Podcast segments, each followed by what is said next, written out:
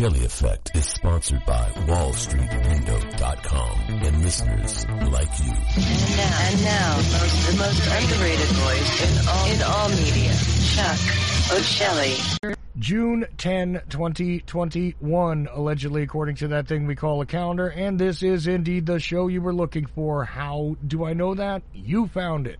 So as I speak, it is a Thursday, Thursday, the second to last broadcast day of the week. And uh, despite the fact that I had to deal with the Windows update before today's show, it does appear as though we are a fully functional battle station, as they said in Star Wars. So here it goes. Um, and I'm extremely glad that we have Larry Hancock with us. Larry-Hancock.com or Larry-Hancock.com is his website.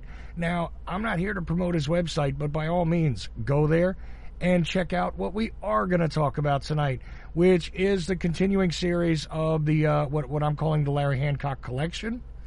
And we are almost done. Is everybody sad yet?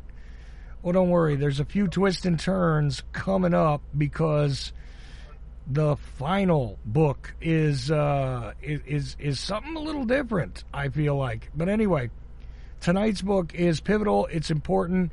It's necessary, and literally changed my own personal nomenclature because I use the word nexus constantly. Why do I do that? Because it is the valid structure to describe many a thing. And yes, indeed, I am a Star Trek fan. So, of course, you wind up using the word nexus in a lot of different ways. But then again, not in the world of sci fi and fantasy is the book by Larry Hancock. It's about political assassinations, which is the subgroup that we're in. And, well, I'm going to let Larry explain quite a bit about this. And I don't know if I've ever actually done a featured show on Nexus before. I don't think so. I think uh, it, it may have been already out by the time I started doing the live shows. Might have already been out before I started talking to Larry Hancock on here. So here we go. We're going to have to go back, and I advise you to do so. It is not an outdated concept. It's not an outdated book. It's not loaded with information you can't use because, well, it's authored by Larry Hancock. So, uh, is that redundant? Yes, it is. Anyway, Larry, how are you doing, sir? I'm looking forward to talking about Nexus because, I, as I said, I don't think we've ever actually devoted any time to it, although we've had to reference it a lot over the years. So here we go. Larry, first, how you doing? I'm I'm okay, Chuck. It is definitely summer here. Uh, you could probably appreciate it we are in the high 90s with humidity in the same place and heat index above 100 and it's uh it's painful. When I lived in Atlanta, I expected this. Living in southwestern Oklahoma, not so much. yeah, that that is basically the description of about I don't know five months out of the year here, and uh, and I mean I'm in Macon instead of Atlanta, but same weather, pretty much. Uh, maybe a little higher. when hotter. I grew up Mm. here, the average humidity was during the summer was something between 12 and 15 percent. With climate change, it's like I said, now it's 80 percent, 90 percent plus, and it's just it's not the same place. It's I grew up using what we call swamp coolers, water coolers in the windows. Mhm. If we tried to do that now, we would be swimming. Yeah, although I've heard about some new technology that is almost like the swamp cooler concept that, you know, is apparently perpetual. I don't know if that's, you know, eh, obviously not the subject of discussion for tonight, but who knows? You know, in the future, once we're done with your collection, we might talk about other technologies and other things going on because uh, you, you've uh, privately tipped to me that you might uh, occupy your time with some other fascinating interests. So I, I'm, I'm looking i mean not because we're doing this show but simply because you've decided to devote some time and energy to, to, some other things. I, I don't know. I, i'd love to talk to you about that. Actually i love talking to you about everything larry. Um, and yes indeed the weather is uh, hot and you can almost swim in it here in georgia right now. Uh, 90 80 uh, percent humidity. Wonderful thing especially if your bones ache anyway. Um, you know which mine do uh, although I'm happy to report that still I'm on about I don't know, four months without having to use the cane, uh, even despite this humidity, but it does hurt, my friend. Um, so, anyway, I want to get on with this show and, and, and get into the book. So, Nexus, first of all, the term in and of itself, and there is a subtitle, and you can go ahead and give everybody the complete title, but uh, but but the fact is that that one word is perfect for what it is you cover in this book. So, if you could explain the title and uh, and and tell everybody what your intent was when you began writing. Uh, sure, it's kind of an interesting.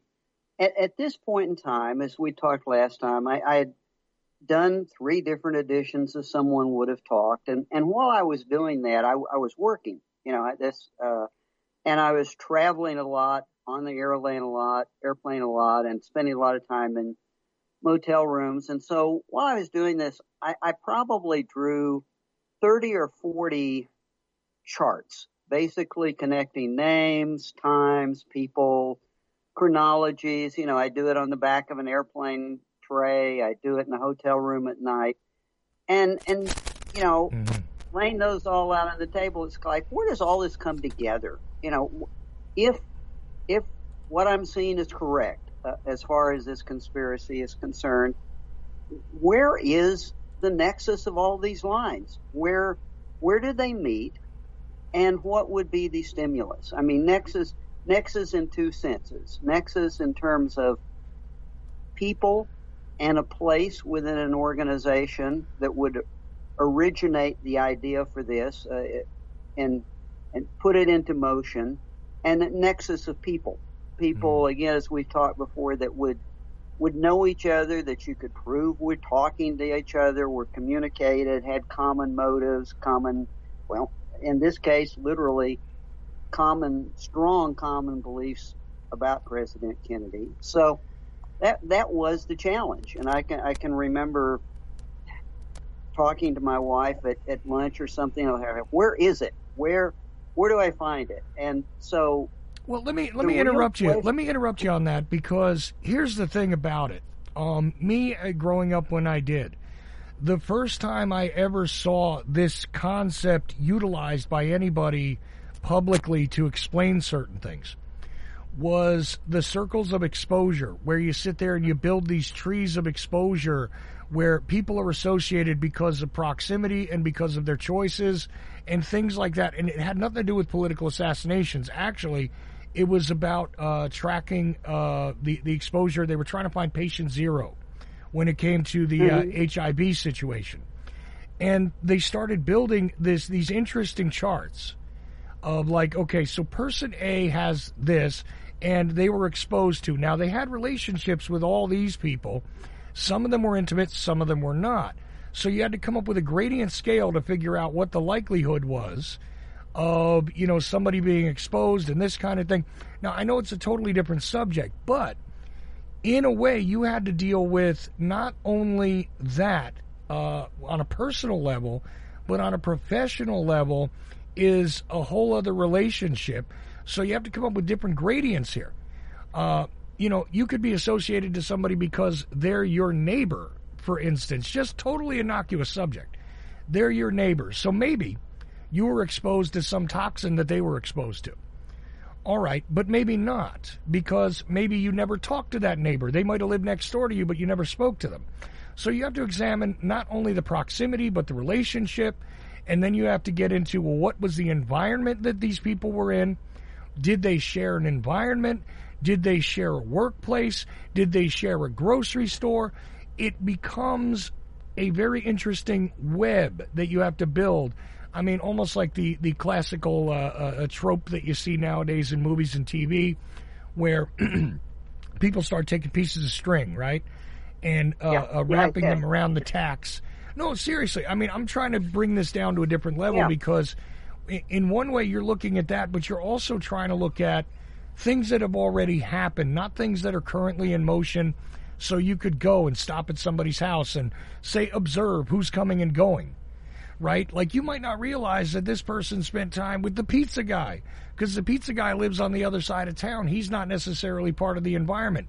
All kinds of different variables come into play when trying to chart these things out. And as I said, even if you were just trying to figure out, okay, two people got sick in the same neighborhood off the same toxin, it doesn't necessarily mean that it's because of the grass or the air. It could be they went to the same grocery store and got the same bad food. You know, when they traced down botulism a few times, same kind of thing would happen. Now, I know I'm talking about diseases and toxins and everything else, and well, maybe that's what you're talking about too. But the thing is that along all these lines, there are so many nuances to it that I can imagine that uh, uh, some things might appear obvious, other things maybe not so much. You know, and uh, did did did people share casual acquaintances with somebody? Did they go to the same hotels? Did they work in the same agency? Were they, uh, you know, veterans uh, way back when together in the military? Had they served together somewhere else? Had they been in jail together somewhere else? I mean, all this stuff becomes a very complex web, and you're sitting there with with basically a ball of yarn at this time, right? Trying to draw these lines between everybody and figure out what that looks like all together. Where are these connections? How do they function?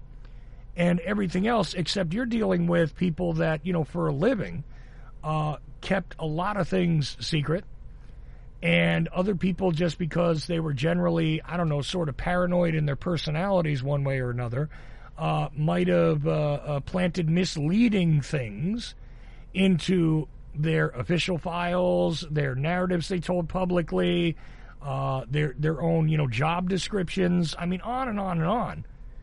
It, it's a complex web here and after a while uh, you know you might be looking at more yarn than pictures on your corkboard uh, larry. I mean is that an accurate representation of what it is you were pulling together piece by piece on the back of envelopes and, and on scraps of paper and that that was where I started, but I did find a tool that, that proved very helpful. And, and okay. one of the things that the the string approach that, that you talk about, one of the limitations of that is that it's essentially one dimensional, and it it there's a lot of a lot of flavor in that of, of something that comes out of sociology, which goes is degrees of separation. You know, if you talk, everybody knows somebody who knows somebody who knows somebody. You know, and you can really belabor that to death. I think that's been a, a big diversion for JFK research. Uh, you know, by by finding somebody whose cousin is somebody else's cousin, and oh, well, they were in the CIA, so that means they're likely complicit. Or somebody's brother was in the military and he worked in military intelligence for it. What I what I came across and got a tutorial on was a tool that's used in the insurance investigations industry, mm-hmm. which is a 3D model mm-hmm. of this same thing, not not one dimensional, but it, and it it's fairly recent. But basically, what they are able to do is is what you said in a way, Chuck. You you have the associations, but you have layers, and the layers have to do with certain types of context. You know, mm-hmm. how how were they associated in what activity and what operation, and you can parse down through those layers to kind of kind of like, oh, okay, here's the layer that really is interesting to me. Here are the people, and, and what I did with Nexus, literally, because for example, to, to kind of make sense out of that, mm-hmm. people talk about the conspiracy originating, and, and we've talked about this, within the CIA or within the mafia or within the whatever, which is meaningless. You know, it, let's just say it's within the CIA. What would be the layer or the nexus of the CIA where political assassination originates? And that's what I did or attempted to do with Nexus was to look historically what what part of the agency, what layer of the agency, and specifically what individuals in this time period were involved in enabling political assassination.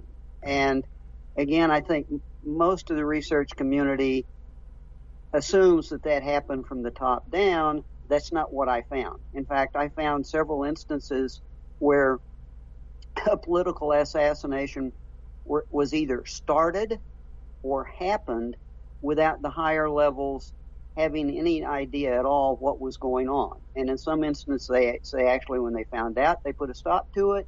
In other instances, they didn't. But that, that's what I was looking for. It's that particular layer, not just the connectivity, but the particular layer operationally where this stuff happens. And so that Right. that led me that research led me to write Nexus, which is why it's Nexus, the CIA, and political assassination. How does that really happen most of the time, or did happen most of the time? Well, here's, And- here's the reason Yeah. why this is so important, though, Larry, because. I, and and I, it almost it might sound to you like I'm just beating a dead horse here, but let me make this very clear. There are people that often say, "Okay, so we know about a CIA agent," and you know, usually that's a problematic word because sometimes they're an agent, sometimes they're an asset, sometimes they're just in play. Uh, but either way, we, we assume they're correct so far in their statement. They say, okay, so CIA agent A doesn't matter who they are. Uh, somehow it follows, and within 10 words or so, what do you hear? Alan Dulles. And I go, Yeah. yeah, well, just because Alan Dulles was the, you know, the head of the CIA at the time doesn't necessarily follow that Alan Dulles had any interactivity with this individual. Um, or if they did, it doesn't mean that it would have been about this. I mean, in some cases, it's like, look, here's a guy who's working in uh, London, right? And we know he was working in London. Okay. So how do we tie that directly to he's got any contact with Alan Dulles at all? You don't know that automatically simply because Dulles is in charge you have to show that. You have to give a reasonable explanation, and- obviously, we can't show every single communication and track it all down because, you know, it's not like we're using uh, uh, cell phones, you know, at the time. There's a lot of things that are going to be missing, either purposely or just by the nature of the situation. But either way, you have to logically draw a line here. Just because Dulles is here, just because uh, you know some of these other people, uh, you know, here, here's the head of, uh, uh, you know, the chief of operations for this hemisphere, and it's like, yeah, but you're telling me that he's in contact with somebody from a different hemisphere, and that's problematic. Now, it doesn't mean it didn't happen. It just means you have to show me how that happens, because it doesn't necessarily follow that you know, Alan Dulles has shake, shook everybody's hand. It doesn't necessarily follow that Angleton knows everybody at Mexico City. It doesn't necessarily follow, I mean, in some cases maybe it does, but it doesn't necessarily automatically follow. And uh, people do this all the time where it's like, well, of course. And then they'll jump agencies even and say, well, if Dulles knew, Hoover knew and it's like um okay different creatures you know? Like but they're all part of the national security state and i'm like listen i understand the idea of the uniform national security state especially with the way things are now. But considering the time period your assertion requires something else because you can't just assume it. You know it's like saying well president kennedy knew when queen elizabeth was doing this. Not really you know, because they're in charge of two different countries, they're the heads of the government. Uh, ostensibly, it doesn't mean that they were in communication at that time. Doesn't mean the information was being shared at that time. Doesn't mean, you know what I mean? It's like you can't just say, "Well, these people are on the same level, so therefore." You you- have to show me how that works. Otherwise, you, you're just speculating, and really poorly. You know, it, it's it's not that easy, is all I'm saying. So when you're dealing with a Nexus and the fact that it is a 3D model, because you know the one problem with that string thing, like you said, is even though it, these are three dimensional objects, you're not dealing with a three dimensional thought process. You're not allowing for the fact that yes, indeed, somebody was a close associate, but maybe they had no working relationship maybe they were a close personal friend who knew everything because that's the kind of person they were. They confided in them. But you have to examine that relationship to even get a hint at what was going on. And, you know, it's like, well, this person lived near this person. I mean, uh, the silly assertion I made before on this show, it's like saying that since I was not far from the events in New York City on 9 11, I'm somehow associated to it. And truth is, I was not far from what happened in New York City, but I had nothing to do with it. So were millions of other people. You know, my proximity is not proof of anything except that I was there. Anyway, I'm just saying, you, you, you know where I'm going with this, right? Oh, absolutely. And what I what I do and what fell out of the research and what is in Nexus is a discussion of the fact that there are really two levels within the CIA where political assassination occurs. One level is the, the level that people kind of assume. It's like, okay, the director of uh, the CIA uh, authorizes a project. The, the president of the United States tells the CIA director to sanction a project. Uh, and I, I, give examples of those. The first example, some of the first example that I go into in great detail is, is Guatemala uh, and how assassination entered the picture there and how, from the bottom up. It, wasn't like the president said, assassinate, uh, remove and assassinate the, the president of Guatemala. He didn't say that. But interestingly enough, from the bottom up, from the people that the CIA was working with, the thought of political assassination spread upwards to the level in Guatemala that both the director of the CIA and the head of the State Department were sanctioning political assassination. And actually, in the book, the nice thing about it, when you go back that far in history, is there there were a lot of documents, actually mostly from the State Department,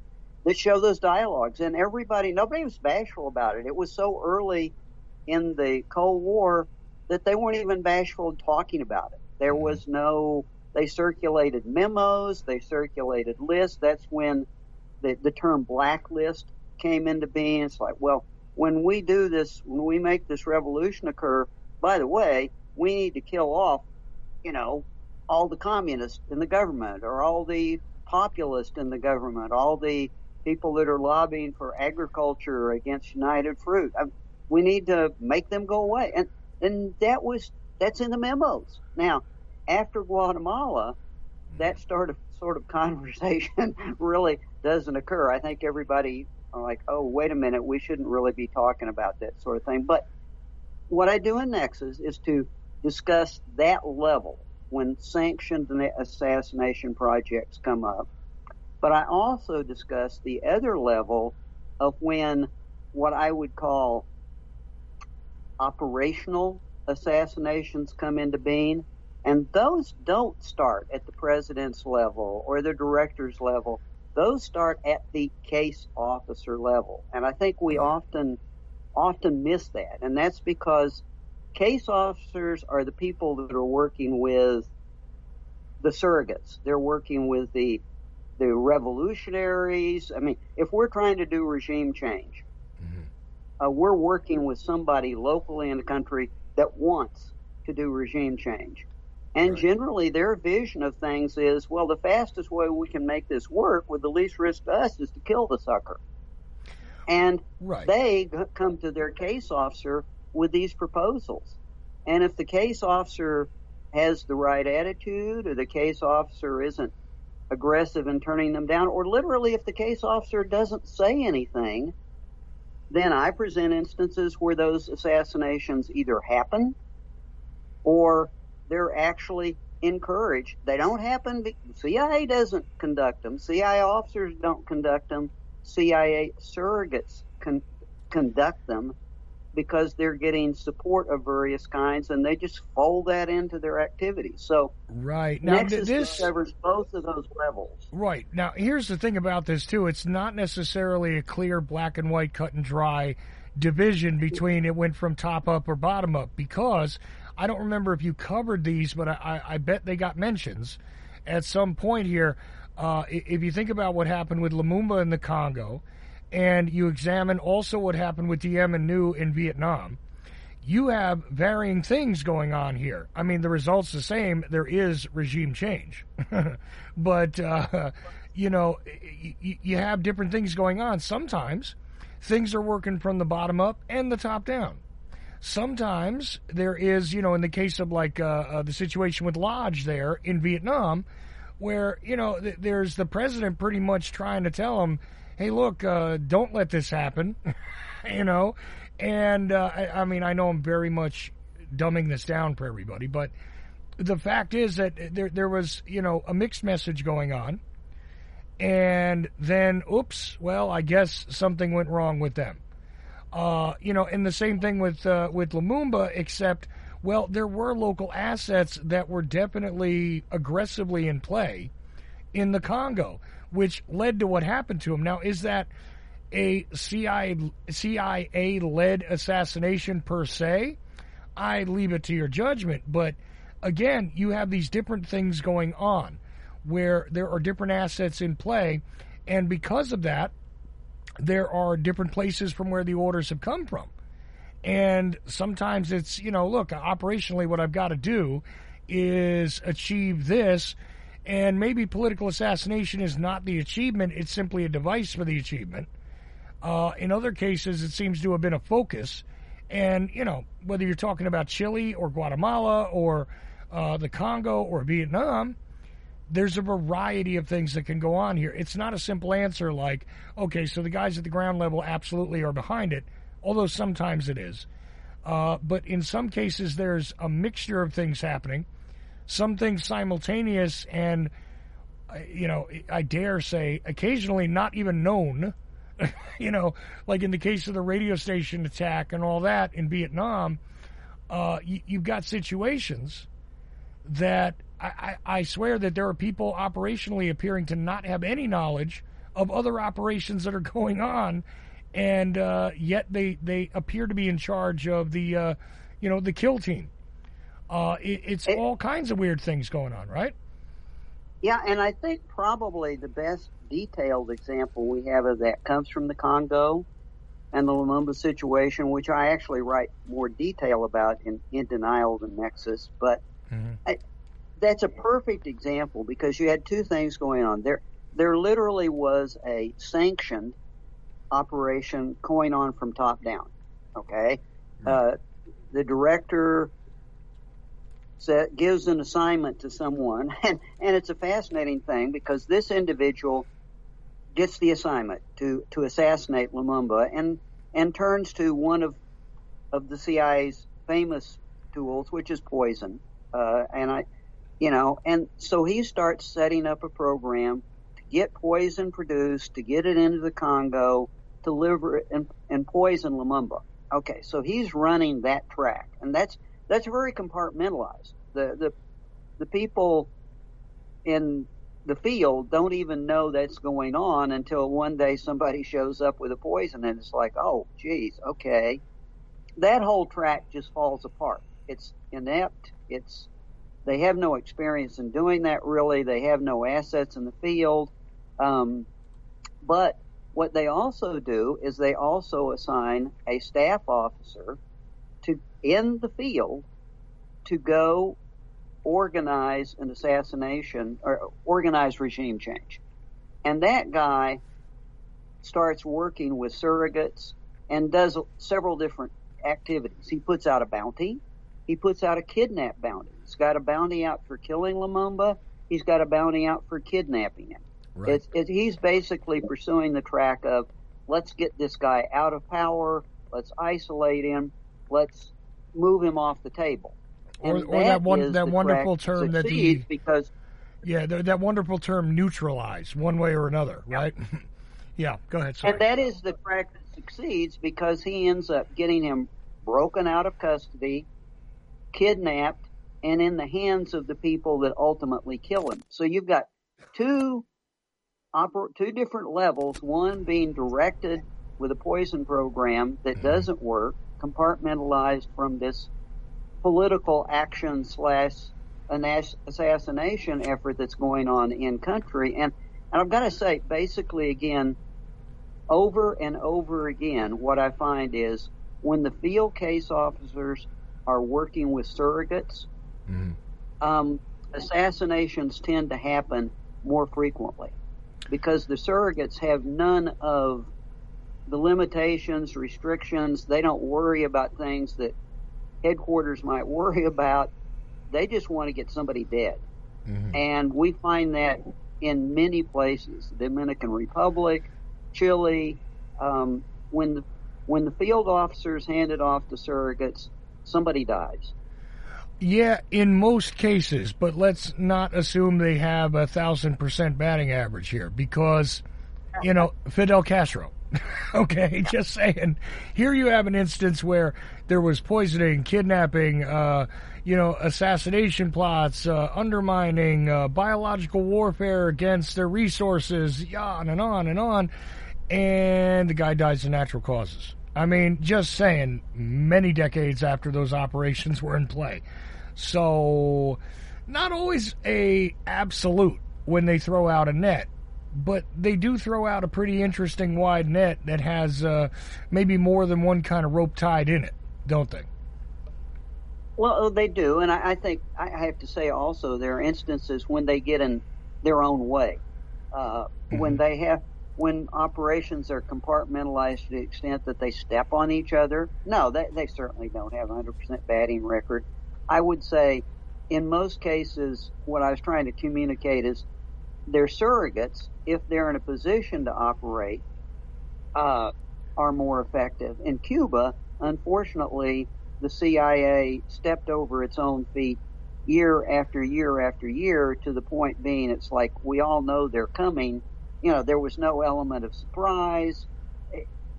If, quite frankly, what we do know now is that it's very likely that the first poison attempt against Castro mm. might well have worked if the CIA had not had not basically put under house restraint the people that were supposed to deliver the poison. Uh, yeah. we, we did not know that then, but now now that we know the real real level of detail, it's sort of like, well, okay. Um, but no, you're right, Chuck. It doesn't always work. But I guess that's what, all I'm really trying to say, to say is that in Nexus, basically, I, I examine both tracks. One is how things work with a sanction project that's coming from the top down, and alternatively, how things sometimes come to happen when field officers are engaged with surrogates. Well, and that's the other thing is, as we've discussed several times, sometimes those surrogates are uh, native criminal elements. And when you utilize native criminal elements, sorry, they're not necessarily CIA trained. And you get a variety of results, right? So there, there's that. And I'm not saying everybody's a criminal element, even when they utilize, you know, the uh, more uh, conventional business assets to collect data and all this kind of stuff. Uh, I mean, th- there are a variety of results when you're using assets and surrogates as opposed to your own people, your own team you send in, which is more like a military operation. And that brings up another thing here, which, yes, I am thinking about in denial as well, um, which, you know, if you're listening to us right now and you don't have in denial, uh, telling you now, it, Nexus and in denial would not be a bad pair uh, of Larry Hancock's books if you're starting out, for sure. Um, because uh, it actually covers kind of some of the same stuff, but it's not overlap or repetition. I mean, I'm just saying it it gives you a lens into both things. It, you know, if you take a look at uh, what what's in there, and uh, even the key tagline from what it is I run for the ad here uh, about you know why it is that covert operations uh, were were being conducted by the U.S. and other countries are doing better with it now than we are. Basically, I'm paraphrasing. Um, you know, that's another thing going on. Is that uh, not only might the CIA or other covert teams be tripping over themselves and tipping their hands, but, you know, on occasion we might run into allies and adversaries who have programs running that, you know, cause uh, a whole bunch of variables to emerge in circumstances. Um, and your surrogates, if you don't have absolute control of them, you know, maybe you want a kidnapping, but you get a killing.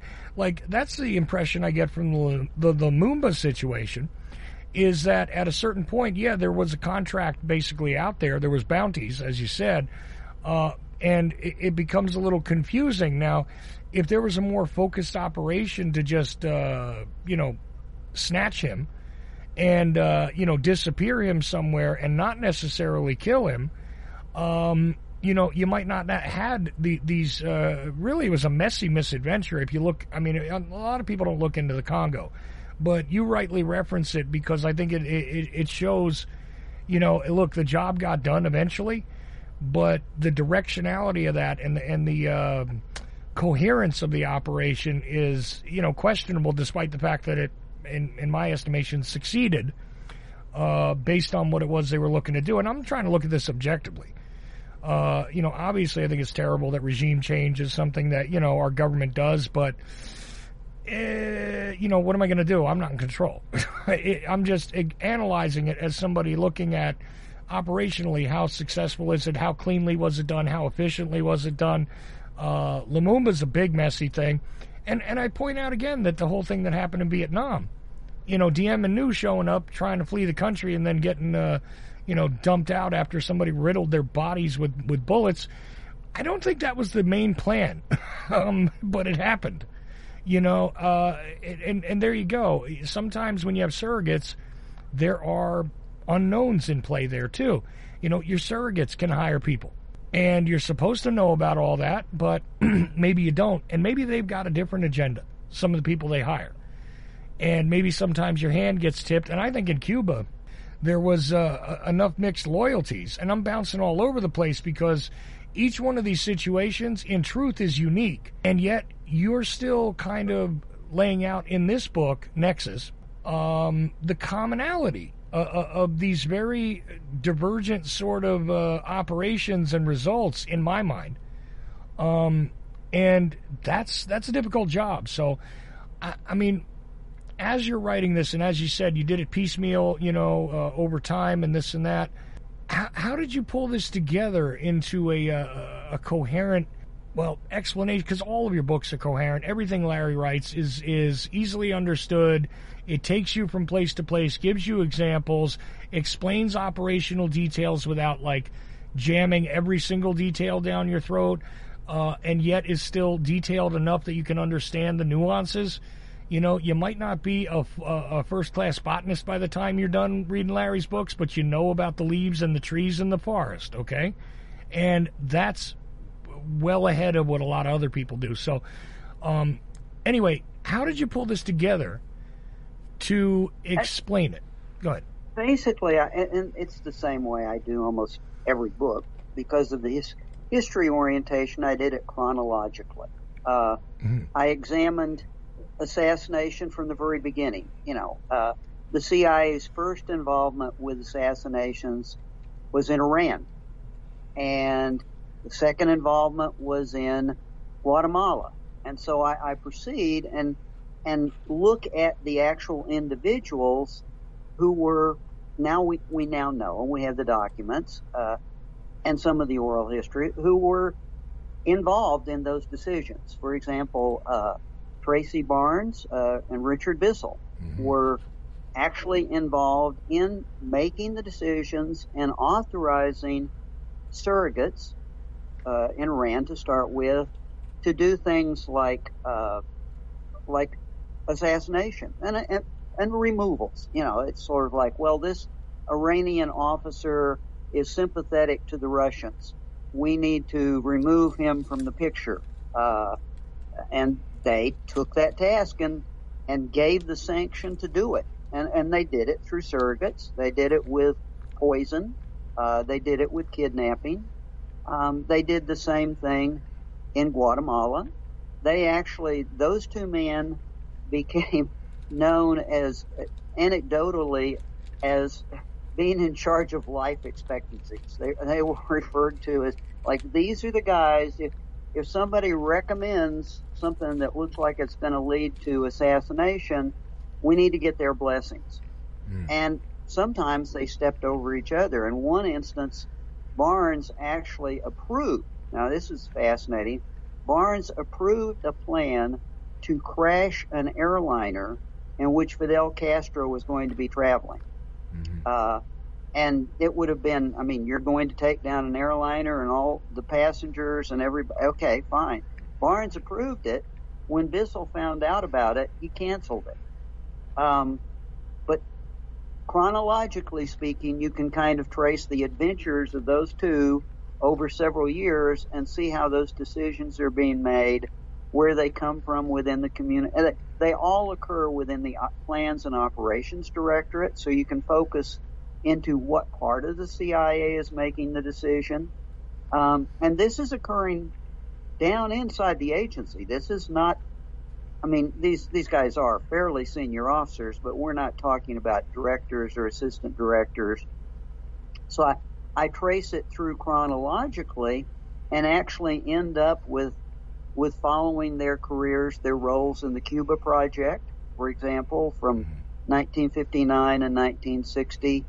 Trace them through several years, and that and that enables me to sh- show how these this is this is being conducted within the agency. What level is it occurring?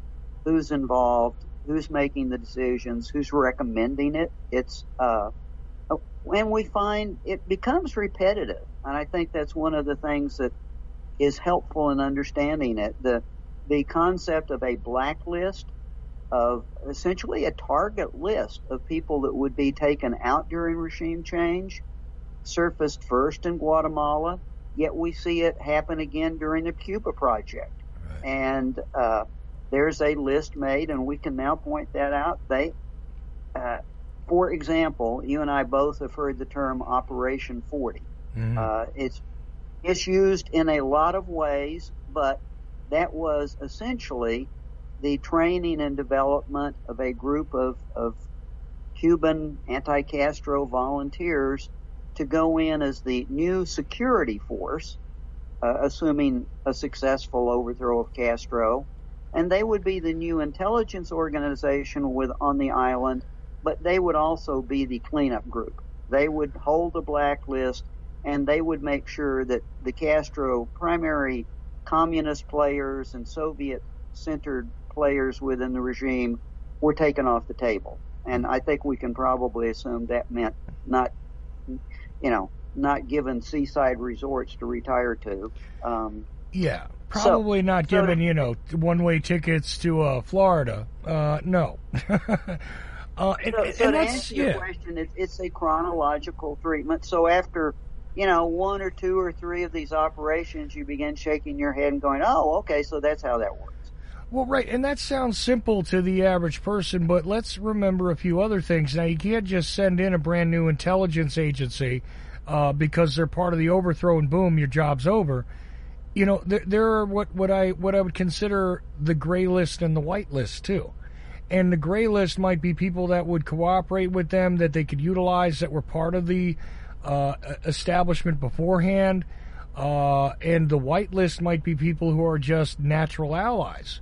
And you have to put all those into consideration. You know, you can't just go in with a scorched earth policy, although on occasion it almost looks like sometimes they did.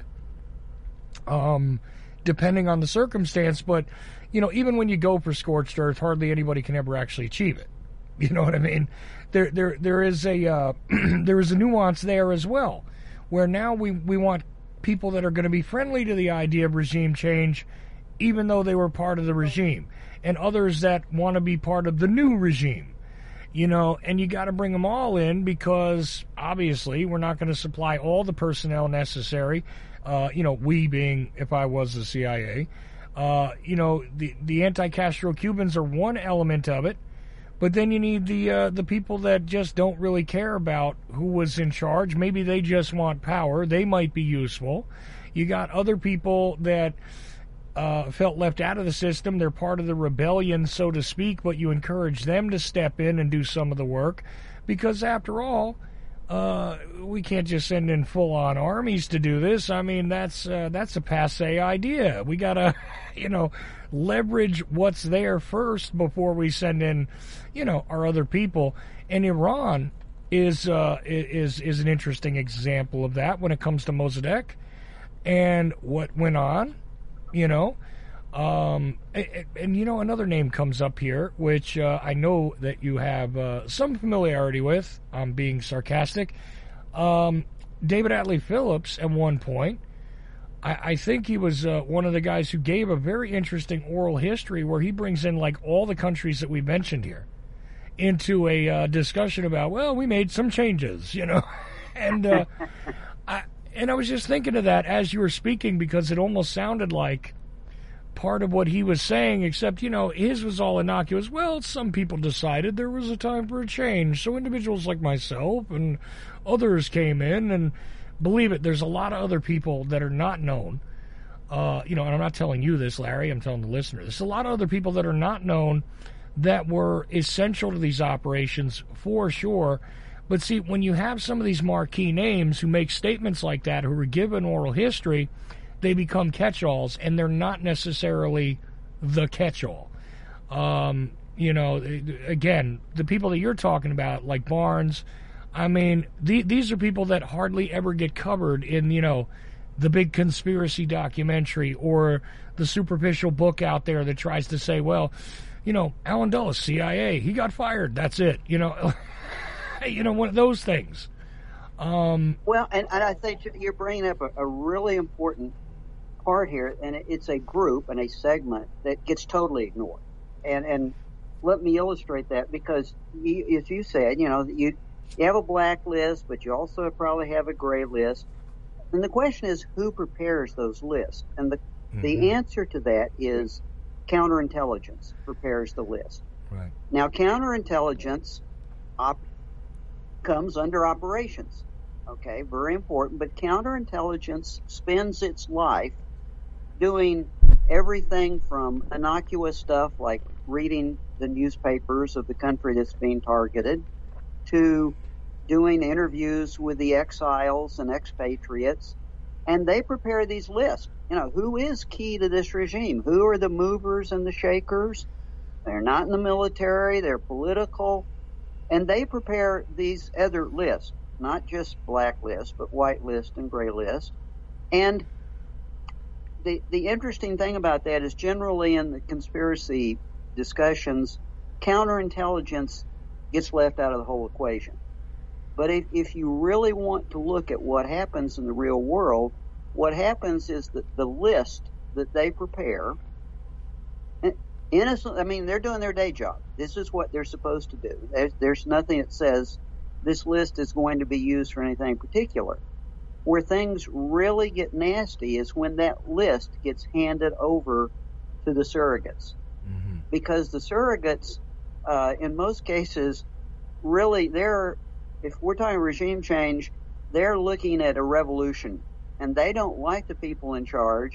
And when they get one of those lists, um, the blacklist tends to escalate exponentially. And suddenly everybody that's on it can can be at risk. And one of the places that you really see that, a place that doesn't get talked enough about, and that's in Indonesia mm-hmm. and in the CIA operations in Indonesia. Well, the CIA spent several years trying to do regime change in Indonesia. It it failed. The CIA's project failed, but they spent several years building these lists, counterintelligence list of you know uh, who who essentially they considered to be the opposition, who was who was too radical, communist, uh, populist, whatever, the other guys.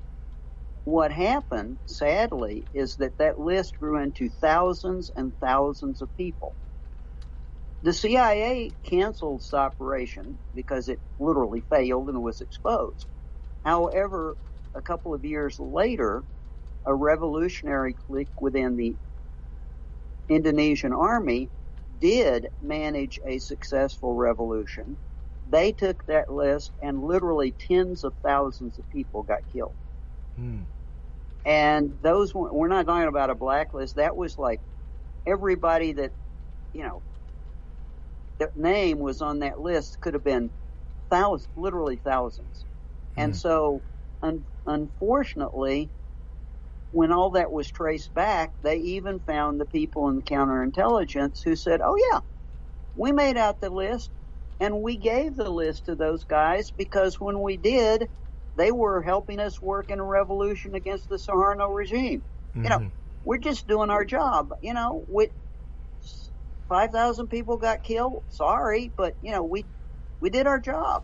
Um, and there can be terrible repercussions from the work that counterintelligence does. So I, I bring that up because in Nexus and, and later in Tipping Point, as we will discuss, counterintelligence can have a big role in enabling political assassination when the people that are involved don't even realize what may happen with the work they're doing.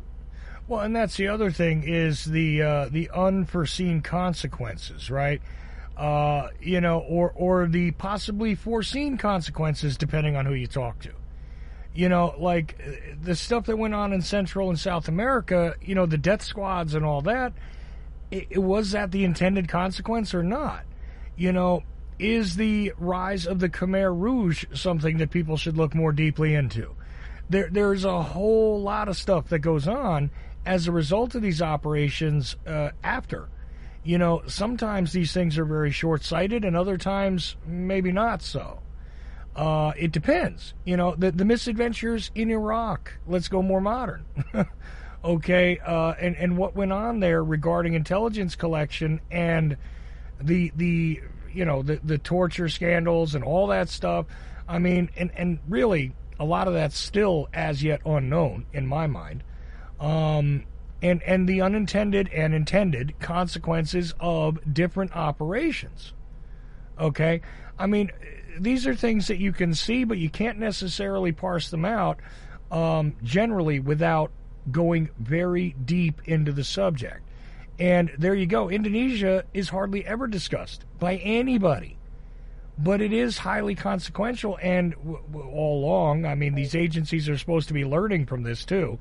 Uh, but well, again, see, uh, see in denial, um, and uh, go go into that aspect of it. But not you, Larry. I want to stick to Nexus because um, you know ultimately this is part of what we need to look at when it comes to the JFK assassination, in my mind, because look at all these things going on. You know, didn't happen in a vacuum. That's something that, that anybody can agree to. Uh, you know, what happened in, no, in November of 1963. And oh, by the way, you know, three weeks before, there's that whole thing in Vietnam as well.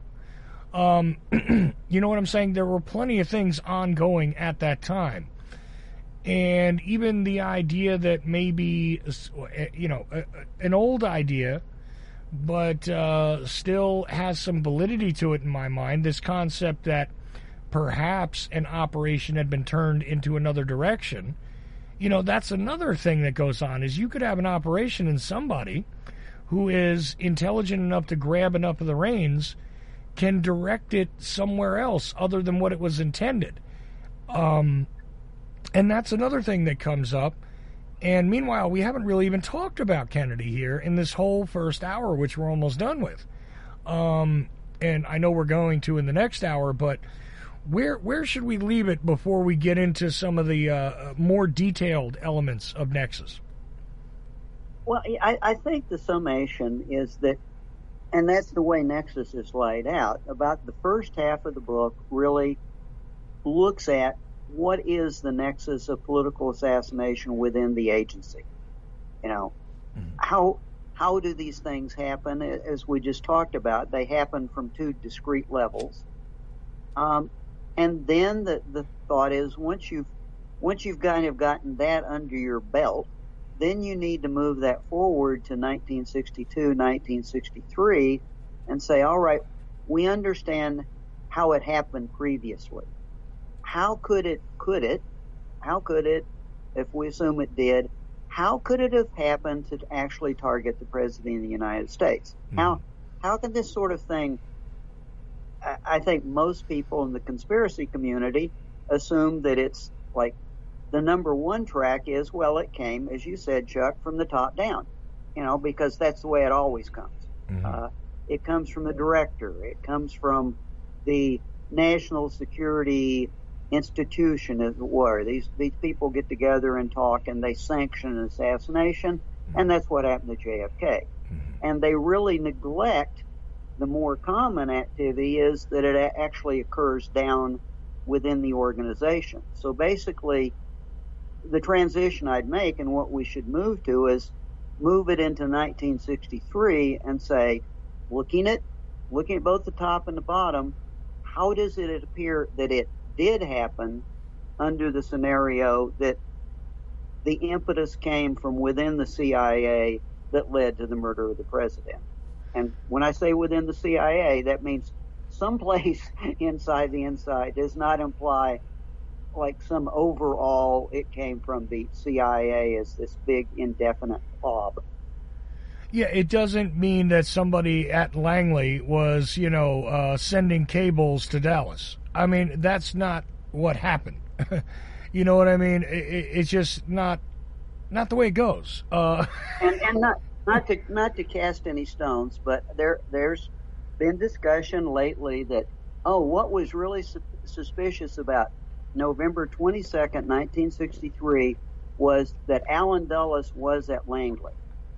Now, mm-hmm. I got to tell you, during the Bay of Pigs, Allen Dulles displaced himself outside of the United States so he wouldn't look responsible for anything. And I just have a hard time thinking that he would suddenly decide, as the guy in charge of killing the president, that he's going to go to Langley that day. I'm sorry. Mm-hmm.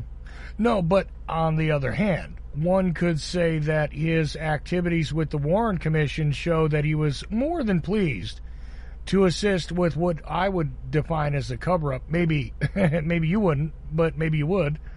Uh, and and more than happy to participate in that actively, highly actively. As a matter of fact, more active than any of the other Warren Commission commissioners. you know what I mean? Oh, uh, oh, I, and I would agree. I would agree with that. I, there is no doubt in my mind it's just you you have to ask. The question would be: Was he covering up something that he did, or was he covering up something that could have destroyed the agency that he had built? And there you go. It it could be either. no, that that is the truth. But when you look at that, it's like, listen, and one thing, as you and I have discussed before, does not necessarily absolutely lead to the other. I think also it's educational, by the way, to look at what we commonly refer to as the assassination guide, because when was that developed? You you you know this. I mean, we don't need to go into it in depth, but I'm just saying, if you just uh, do yourself a search on it, or you listen to some of the shows that I've done on it before, um, quite frankly, that information is all very interesting. And look at when it was developed, right in the 50s uh, and and you know don't put anything on paper, but here it is, a paper document. I always love that. Uh, you know, it's just literally that's true. By the way, in in this guide, it's like you know, do not commit uh, your operational details or guides to paper, and you're reading it. Uh, all right. Anyway, and it's, and it's, it's a training tool. It's like yeah. okay, we don't endorse political assassination, and we never order anybody to do it but here's the manual. but, but here's how it's done. Just so you know, like uh, I, I, oh man. Anyway, it's it is entertaining. I advise you to look into it for yourselves, guys. But tonight we're not discussing that per se. though though it might be relevant if you're really looking to dig into the topic, but the uh, the book Nexus by Larry Hancock is what we're discussing. Continuing on with the Larry Hancock collection, which we're almost done with all the books, and got to tell you, it, it's I'm I'm a looking forward to it, but b feeling like well that's going to be the definitive set on this. Doesn't mean we're not going to have Larry Hancock back on if he's willing to, but uh, but this is where it goes. So Nexus, a very, very important key book in the Larry Hancock collection on the Ochelli effect. And one more mention of larry-hancock.com. Over there, his blog, his books, explore that website. And uh, we're going to explore the book Nexus a little more in the next hour. Stick around. We'll be right back.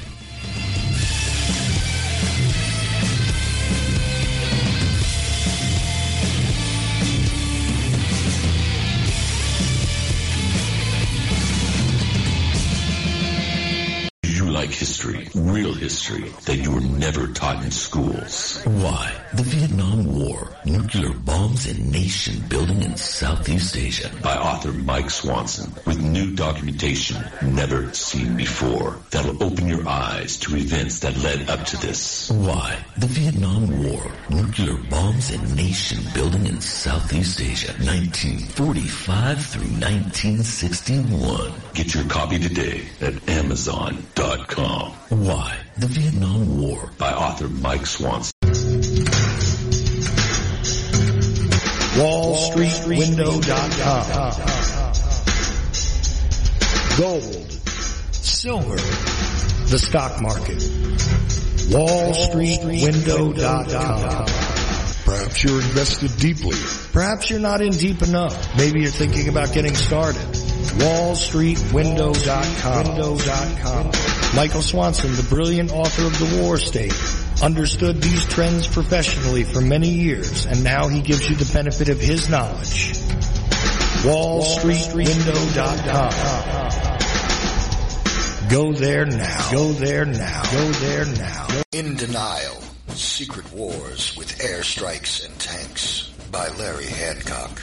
Secret wars became a staple of U.S. covert operations and are still happening today. Larry Hancock's book, In Denial, rips the cover off many of them. Using new files, it exposes things about the Bay of Pigs that no one has ever written about before. It shows why it really failed and why the United States did not learn from it. Secret wars became a staple of U.S. covert operations and are still happening today. It also shows why other countries today are doing secret operations with more success. This is the book that puts what some want to deny into the light. In Denial, Secret Wars with Airstrikes and Tanks. Larry Hancock. For more information, go to larry-hancock.com. Pick up your copy of In Denial at amazon.com in digital or physical form.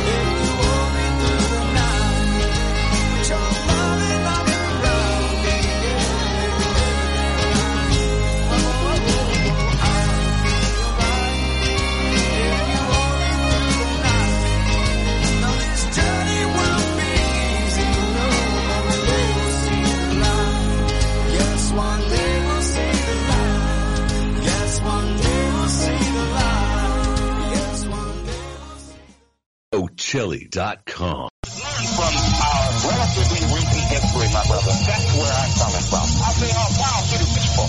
And now, the most underrated voice in all, in all media. Chuck Ochelli.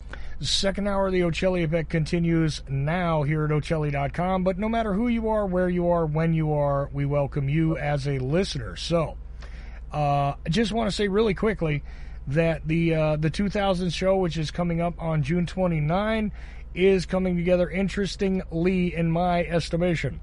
Uh, we now have the uh, possibility that Jack Blood might appear on there, and uh, uh, Freeman Fly is allegedly going to show up. So this will be an eclectic night, I'm certain. Um, and there may indeed be some. Uh, I, I I know everybody was like, which JFK person is he going to bring on?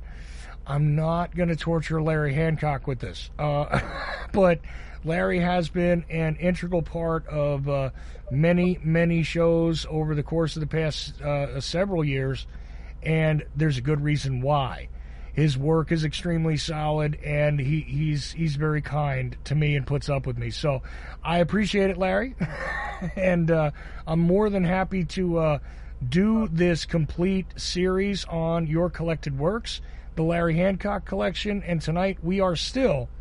Uh, uh still in the midst of it, but only one more main episode left. I proposed a catch-all kind of uh, episode at the end, maybe an extra one We'll see what happens, but uh, tonight we're focused on Nexus.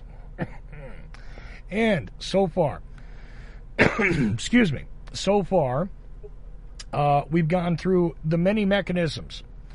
What is a nexus? Why does it work? Why does it need to be studied in a three dimensional fashion as opposed to a two dimensional one? All of that, some in and out details of how things work from the top down, the bottom up, and sometimes a combination of different directions, you know, uh, different uh, trajectories, top down, bottom up. Okay. Maybe some stuff in the middle, surrogates, so on and so forth. Yeah, you need a three or four dimensional model to follow this. But looking back and looking at what was and what is and what's yet to come, we've gotten to the point where it's time to talk about 1963. And not just about the Kennedy assassination, but we're going to have to touch on the Kennedy assassination now. And it's very important. And Nexus is uh, is a book I recommend for you to understand the nature of many things that I'll tell you right now. Most authors skip over this stuff and don't explain to you how things work.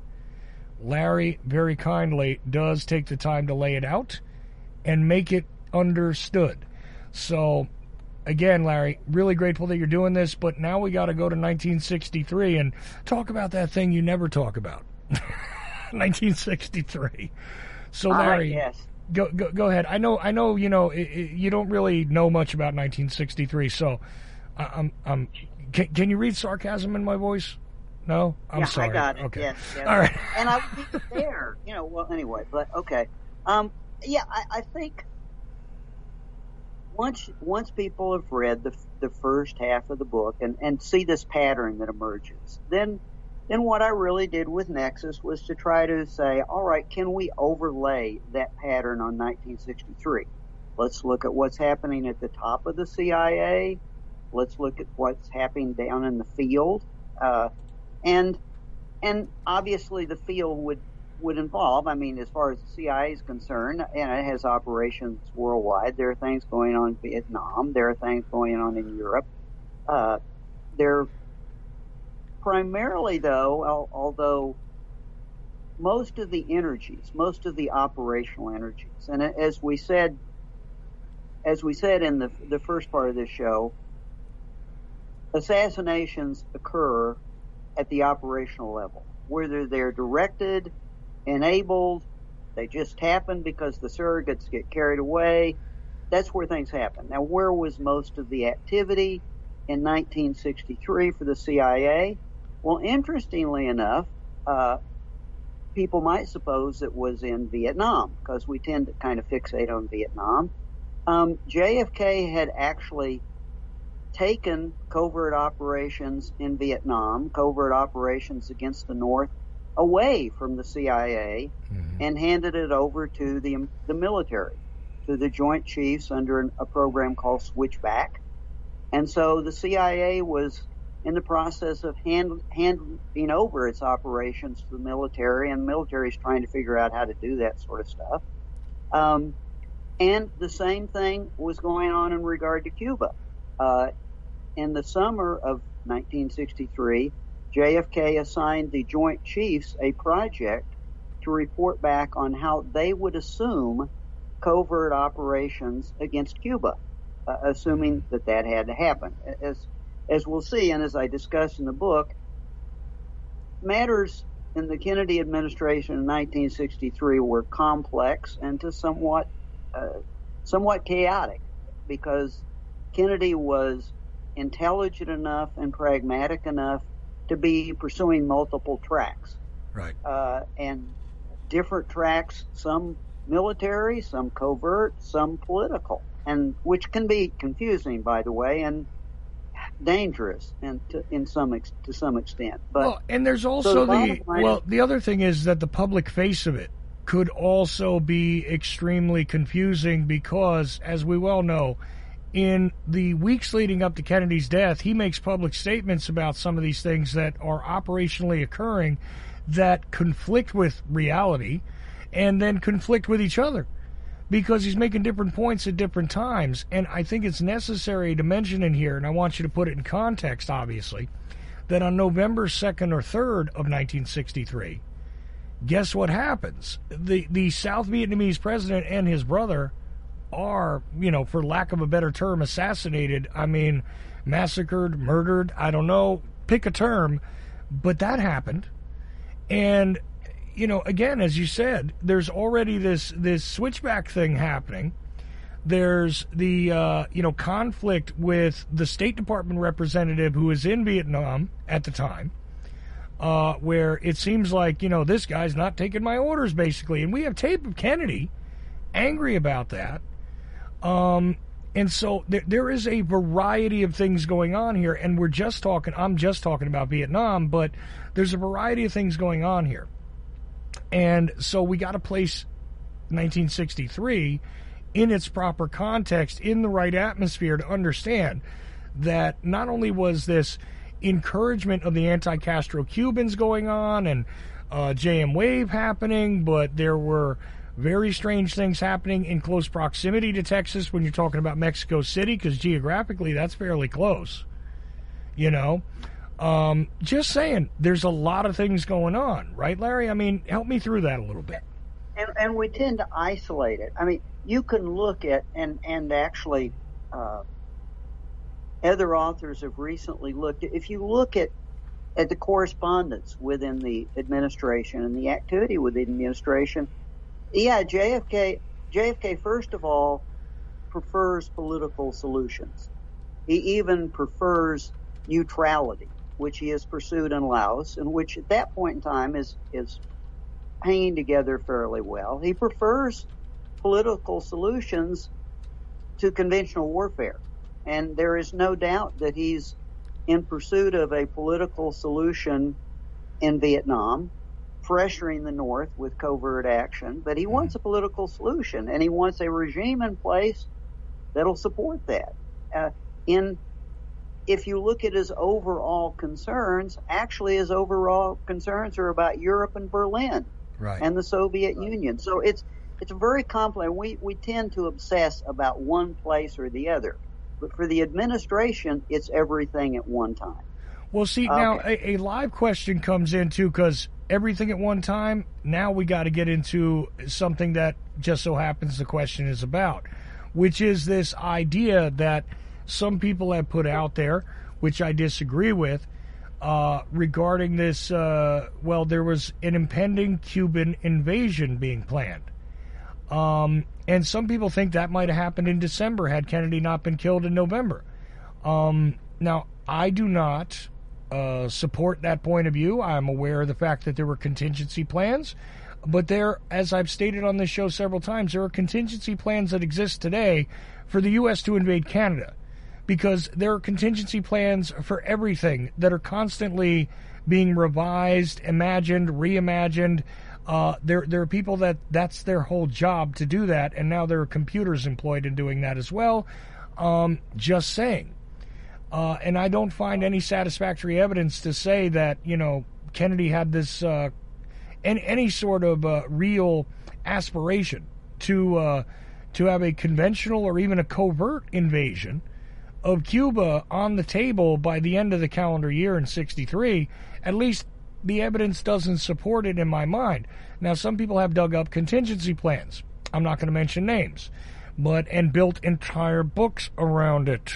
Uh, sometimes two. Anyway, um, it doesn't mean. I, I, I, Go ahead. I think we can deal with that with Chuck because we have enough actual documentation now. You can go to 1962, summer 1962, and JFK orders a, and supports a major military exercise with Commander Chief Atlantic. To uh, the exercise involves Marines. It, it's major process, mm-hmm. and the process is really to simulate a conventional invasion of Cuba. Okay, that's where he is in 1962. Basically, it's sort of like if Mongoose does not work or in conjunction with Mongoose, he's prepared and wants to have that option in hand. Mm-hmm. After the missile crisis, that goes away. There's the contingency plans stay there, and of course, staff staff persons do refresh those. That's their task, as you just described.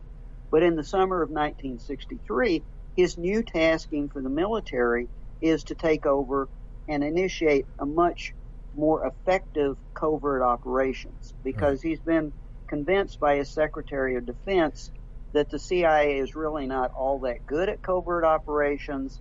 They don't have the tools, the equipment, the training, uh, and everything that's happening in the summer of 1963 suggests he's moving in the direction of military covert operation against Cuba, not a convention. There, there is just literally no sign of staging forces or any. You would have had to be working on positioning forces and assets for 90 days or 120 days in advance of anything in December, and that's not there. It, Right. it just isn't.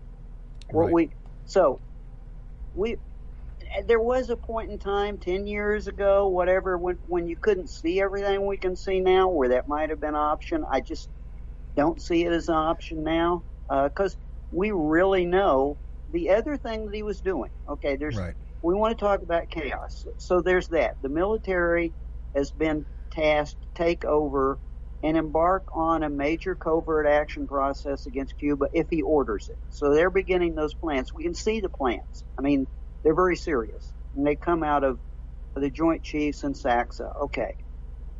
JFK is also, primarily through RFK, encouraging ongoing efforts to bring about regime change in Cuba with new projects called AmTrunk, AmWorld, AmWhip, uh, to create, stimulate an overthrow of Castro.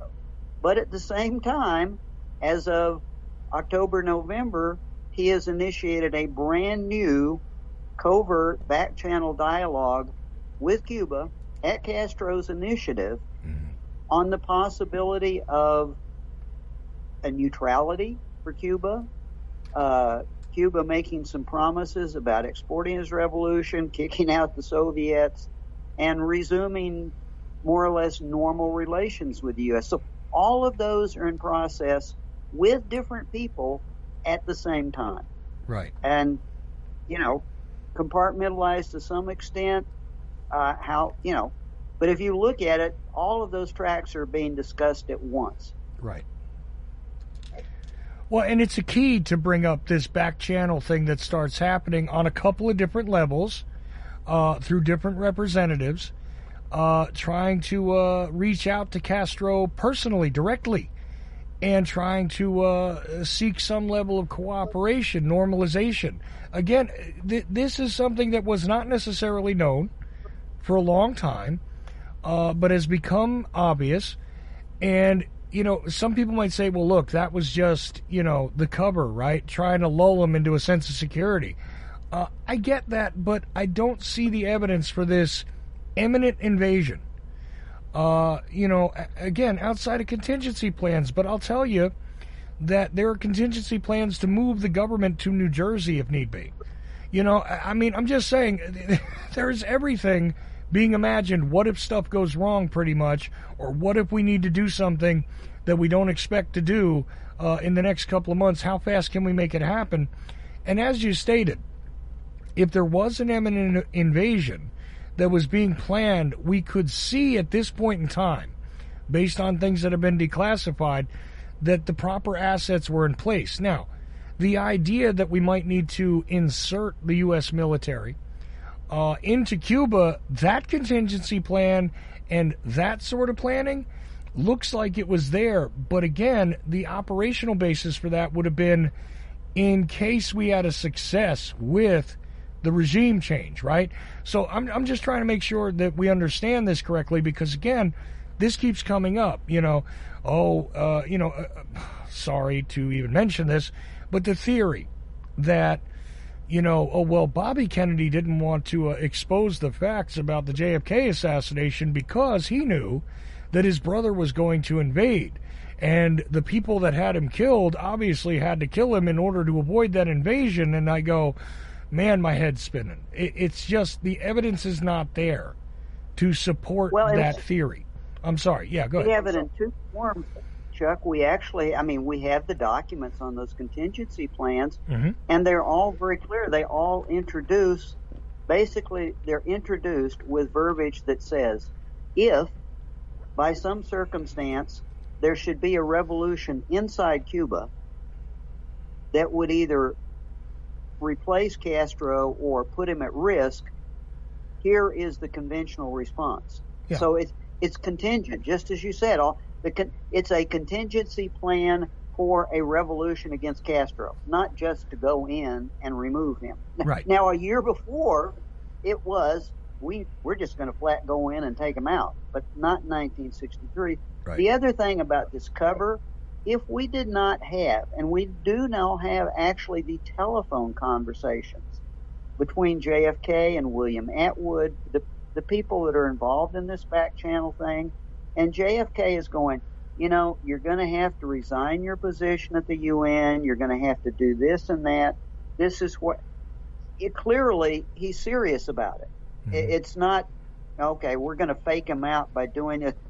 No, he it it's he's clearly very serious about it, and he is so serious about it that the CIA director is protesting Right. the CIA director is writing memos saying, "No, we don't trust him. Don't trust him under any cir."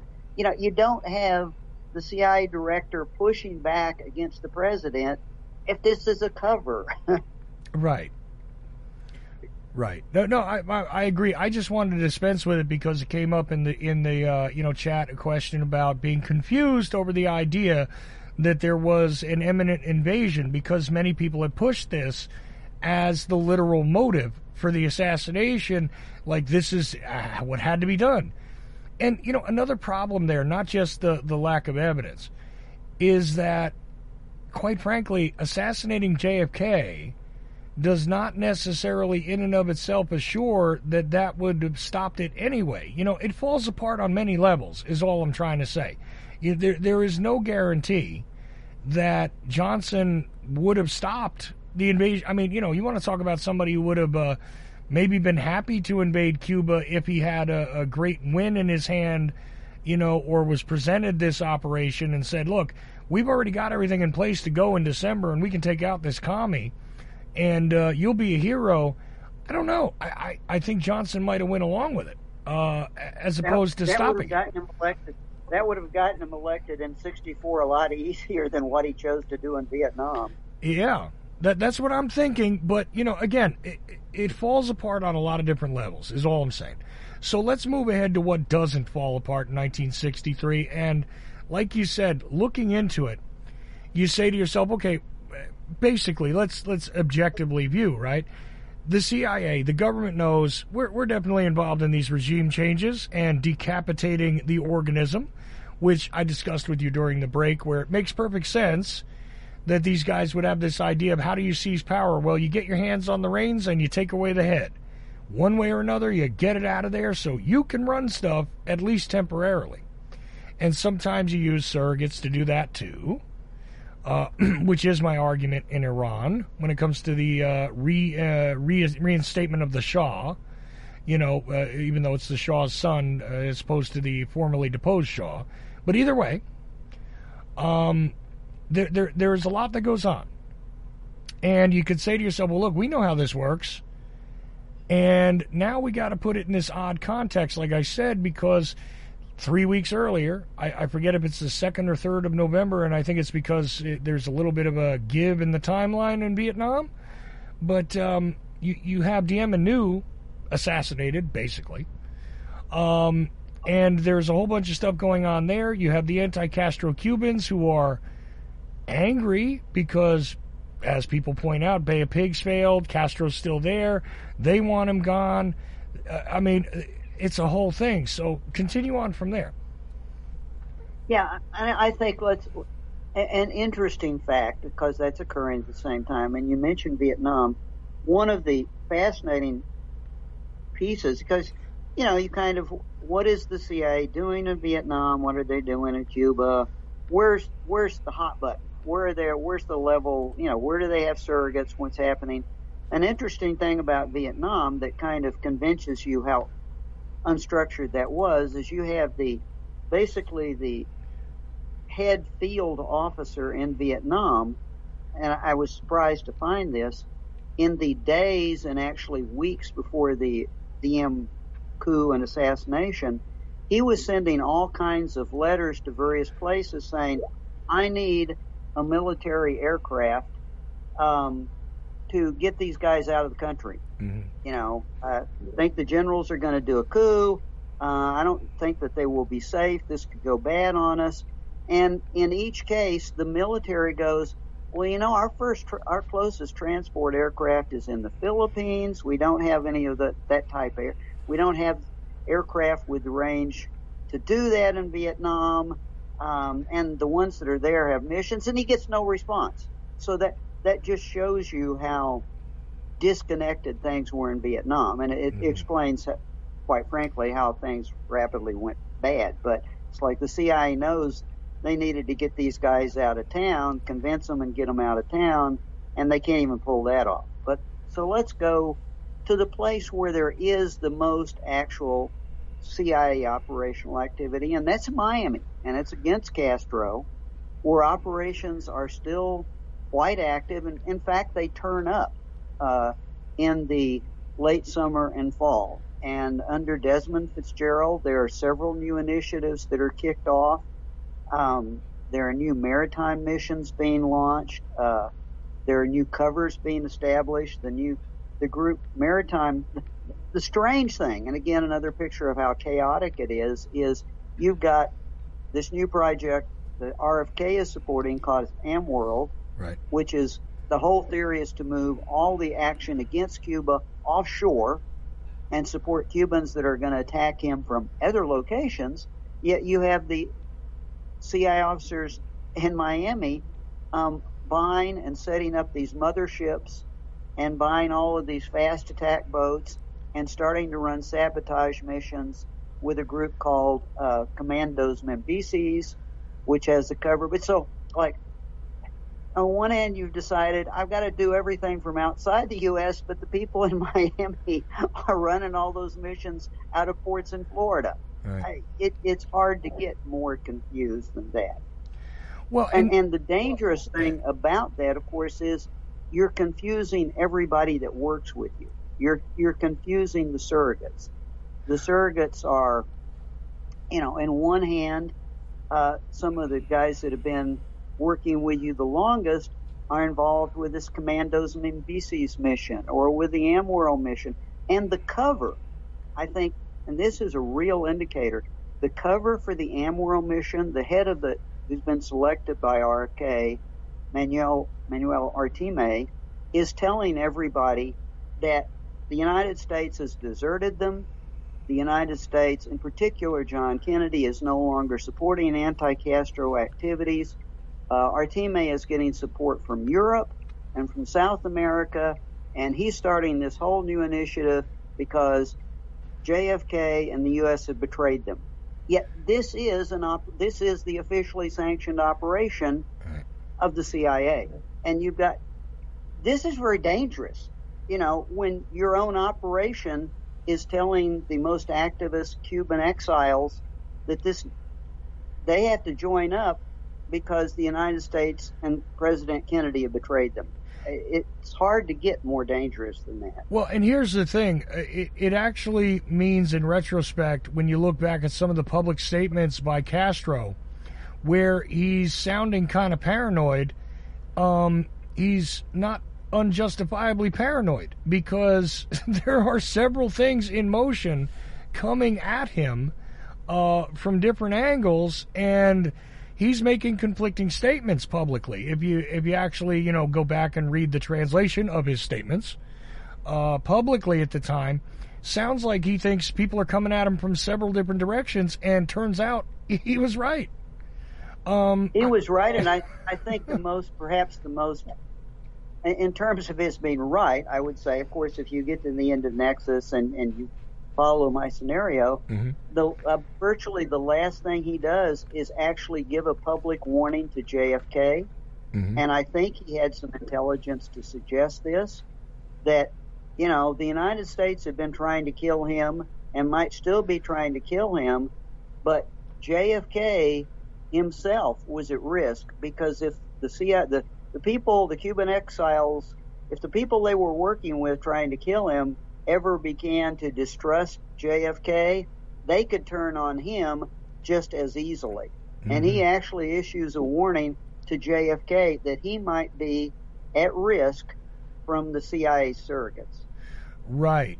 And that is a very interesting point, which again, I, I, don't think was, uh, you know, some people portray that as this great threat that he was posing, uh, as though, uh, hey, look, you know, you keep trying to get me, I'll get you. But that's not what he said. you know, it, it, it's it's it's a little more nuanced than that, and he's trying to say this situation can turn on you. Is the way I interpret what I what I've read and what I've listened to, what I've you know heard him say and had translated for me. Um, sounds to me like that's what he's saying. Okay, and he says it not once but several times in different ways. Um, Absolutely. And, yeah. and I think to confirm that, and the reason I think he's actually getting some intelligence of his own, this is at virtually the same time that JFK makes his trips to Florida, makes his trip to Florida, right. and the CIA, the Secret Service, is advised and is so concerned about the exile community actually as a threat to JFK that they actually contact JM Wave and request help because they're very they're very concerned that there will be an attack on JFK when he goes to Miami. Right. So you've got the you've got the Secret Service hearing something, you've got the CIA hearing something, and you've got Castro hearing something all at the same time. And you we've even know we've got the FBI who is getting sources within the Cuban exile community, especially within DRE, saying, you know, these guys are talking about having to do something to JFK. It's just coming from multiple directions all at the same time. Right, right. And that's very important to remember here because, you know, a, a singular statement from Fidel Castro, if that's all there was, you know, you could call it a lot of things. You could say that it was, uh, a, an attempt to make a political point. You could say it was an attempt to defend himself. You could say a lot of things. But when you line it up with the reports from the agencies that are tasked with protecting the president, you line it up with, you know, the the uh, the best domestic intelligence that the FBI has to offer regarding this, it all starts to come together to say, you know, maybe this is actually the circumstance. So continue on. I mean, but there you go. There, there's a nexus of a certain level of intelligence that comes together to show you the connectivity of the situation, right? Um, and, and it just at that time, uh, the chronology is also important. That that wasn't the situation in the spring. That wasn't. It was becoming the situation during the summer, and it was. It really, it it reached a, you know, a, a culmination with the information about that back channel negotiation starting to circulate. At, at, first, it's important to know, and I discussed this in Nexus. At first, that back channel contact was JFK was doing it without advising anyone in the CIA. He was working completely within the State Department. And there's some, actually, some of the dialogue with the State Department says, you know, if the CIA finds out about this, it's just they're going to sabotage the whole thing because the CIA will never agree to any kind of settlement. You know, they've been working for years to kill Castro or to over. They're they're never going to go along with this. If we're going to make this happen, we're going to respond to Castro. We have to keep it to ourselves, and it goes so far as that JFK is is using cutouts at the UN, cutouts with Lisa Howard, who's an, uh, a reporter at her apartment, right. and he's not telling the CIA about any of this. Although there is reason to feel that the CIA may be learning about this by intelligence collection against JFK himself. That's another story that I discussed. But right, right. At, within three or four weeks, as, as things proceed, as as these the meeting, first meeting between his representative was going to be in November. It was literally scheduled to be in the last week of November. Mm-hmm. At that point in time, the CIA does learn about it. He does share it with them. They start pushing back. They try to delay. But most importantly, we now have documents that show that they have, they are passing this information about this back channel down to JM Wave in Miami and actually on to Mexico City. Right. So the, the CIA is actively, without telling Kennedy, of course, actively beginning to move against this negotiation because they're asking their assets to come up with plans to put the Cuban representatives under surveillance and you know they're they're not going to let the president proceed on his own. And the documents that are on that are very revealing because, quite frankly, there is no way in the world that the CIA director should have ever shared that information down the chain unless he himself was involved and had ideas of trying to thwart this negotiation.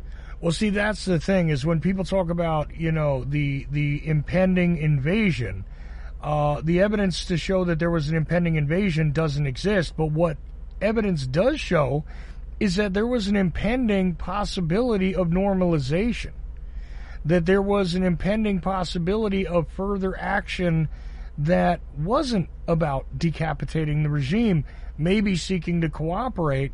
And if one wanted to speculate, you could say, well, maybe somebody needed to uh, make sure the assassination happens then to prevent that. If you want to focus on that, if you are so motivated that you believe that that is absolutely an essential thing, whether it's for national security or it's the Cuban exiles for their own purposes or it is in vengeance for the mistreatment of other individuals that, uh, you know, again, Cuban exiles, okay? Um, and, and, and here we go if you want to talk about a possible motive, we got to stop this from happening. It sounds like to me. And you don't get to see this unless you line up things like the open source intelligence, the uh, the, the the communications that you're referencing here regarding why is the CIA director sharing information uh, that really is not on the need to know basis, so to speak, for certain people, unless it is necessary to accomplish something. Um, so you, you have to consider this at all times when you're laying these things out, right?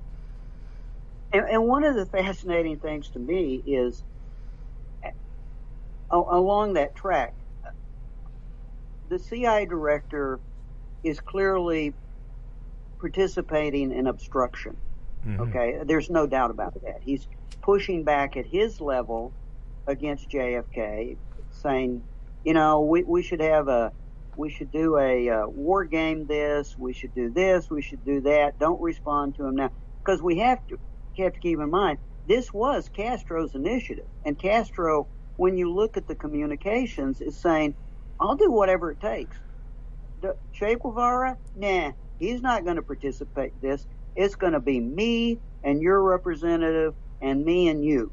Mm-hmm. And so this is something that Castro himself is willing to make a lot of sacrifice for. And and quite frankly, it's it's if you want to talk about high risk, it would be a high risk for Castro within parts of his community as for JFK within parts of his community. So this is the CIA directors trying to obstruct this. Uh, I have a hard time thinking that the CIA director is working as hard at obstruction as maybe some other track. But we do know he's working on the obstruction. Well, and see, uh, interesting. Yeah, that, that that's another interesting angle though that's never considered is that there has to be risk here for Castro because he is certainly gambling on exactly how this could change the relationship he has with the Soviet Union.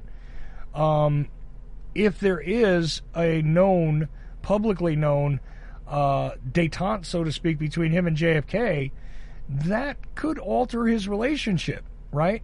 With the oh. only ally who was with him uh, of, of major significance. Now, of course, the whole Che Guevara nexus, if you will, uh, is another consideration because they might see the American imperialists as a major problem.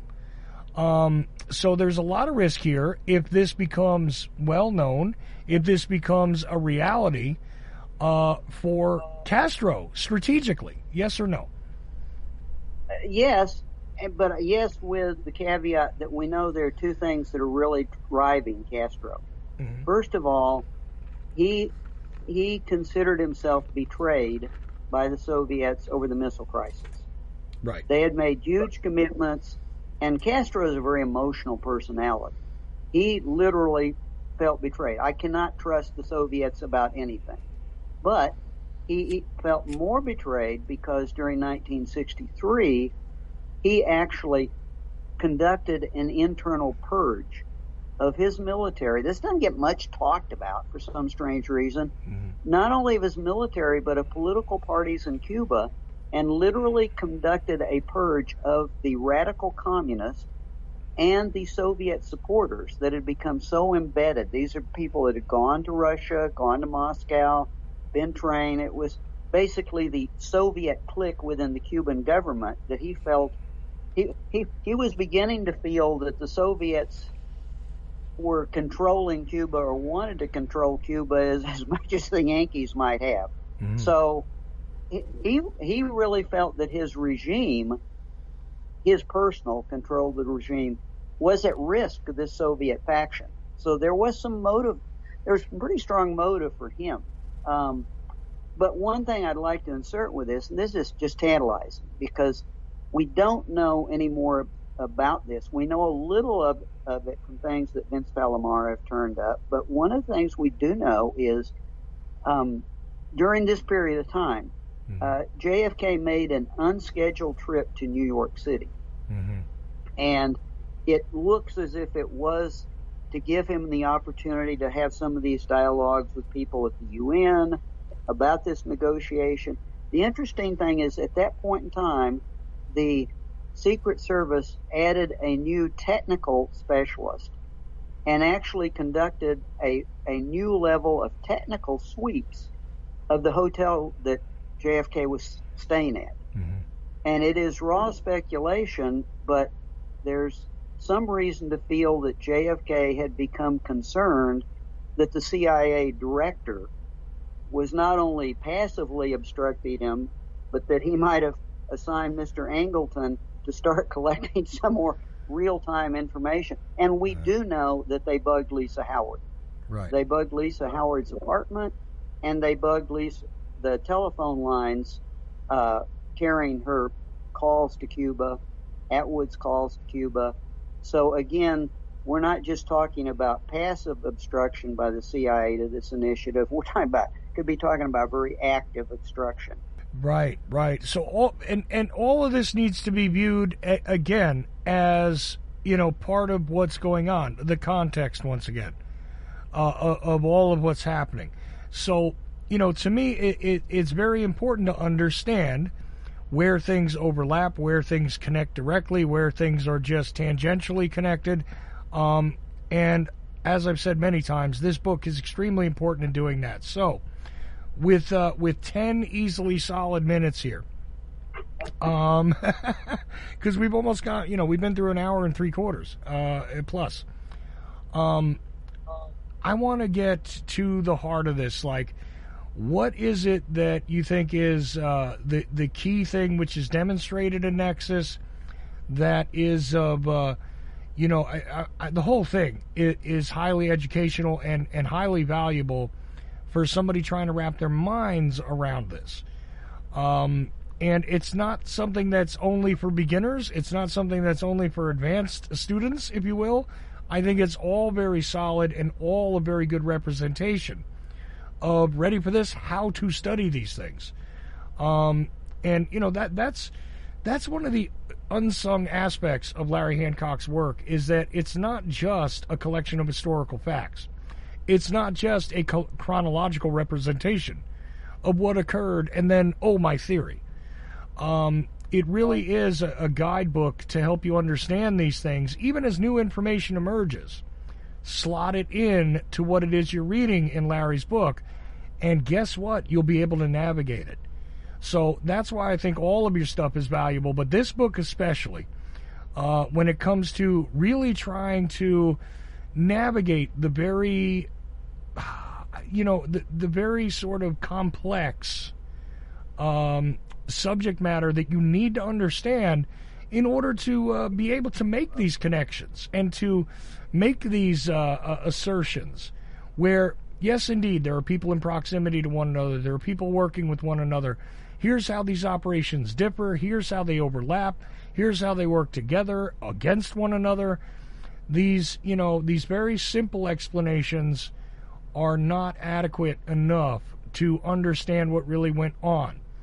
Uh, when it comes to the JFK assassination, but also a variety of other things that are, again, uh, very uh, instructive when it comes to understanding how this did and also may have unfolded because as we stand today, Larry, and as you stood when you wrote this book, you don't necessarily know all the answers, but we're definitely filling in the map so that people can get to a lot of answers that used to be very unknown. And I think Nexus is one of those uh, uh, very powerful tools to help you read those maps, okay? You, the listener, not you, Larry, because, you know, probably you, you've forgotten more about these maps than most of us know. But anyway, so I, I give you the last ten minutes to uh, to give us the uh, you know the, the real meat here. What is the the best thing you think can be learned in this book? What is the uh, key element? I mean, it's up to you how you want to explain it, but I'd like you to sort of uh, bring this to a uh, you know bring bring this to a solid end and tie a bow on the package, as I like to say, because uh, it is necessary. And again I'll give you guys the links to go get Nexus. I'll give you the link to larry-hancock.com in the show notes. And, um, you know, we got one more book to go through and possibly a bonus episode in the Larry Hancock collection. So, Larry, here we go. What is what is the wrap up on this one? I, I think the wrap up is is twofold. Uh, so Nexus, the whole point was to to look at the CIA as an organization and say, where is the nexus for political assassination? How, how does it, what is, and what is the most likely location for the Kennedy murder under those circumstances? And, and during the show, we just talked about could it have started at the top? Could it have started at the bottom? Could it start in the middle? And based on what we've just discussed, if the if the senior CIA officers are extremely heavily engaged in obstruction, uh, perhaps it started lower down. And so, what I really try to do from that point on in the last third of Nexus is to say, all right, given all that, given how it generally operates, who are the persons of interest? Who should we look at more closely? Look at in terms of what their roles were, who they were talking with, where they were traveling, what were the chronologies of their activities. So basically, it's a can we translate this to from where in the organization to who in the organization would have been involved in triggering an attack on the president. And that's that's what really the, the scenario that's laid out in, in the last part of the book. And and it starts with basically as all of these occur, who who would have been having the conversations? Let, us face it, I just I just revealed some of this. Who would have been having the conversations about this back channel negotiation that could have could have gotten to a field officer, could have gotten to a group of surrogates that would have triggered them to act. And that's that's what the book discussed. How, how could that have happened? What's the communications channel? We know we know the director. We know people in Washington learned about it. They were collecting information on it. They were sharing parts of it with JM Wave. But but who would have really carried that message? Who would have carried the message down to the field officers and on to the people that had the skills to do it. Again, with with the understanding that 99% of the time, the CIA CIA officers do not engage in political assassination personally. At most, they function as case officers, which means as advisors, enablers, supporters. They they don't do it themselves. Uh, they don't get involved in the operation. You know, you don't find that in in any CIA operations. You're not supposed to, much less assassination. So how how would it get translated, and which officers, which officers at JM Wave might translate something to which particular CIA assets, exiles, surrogates mm.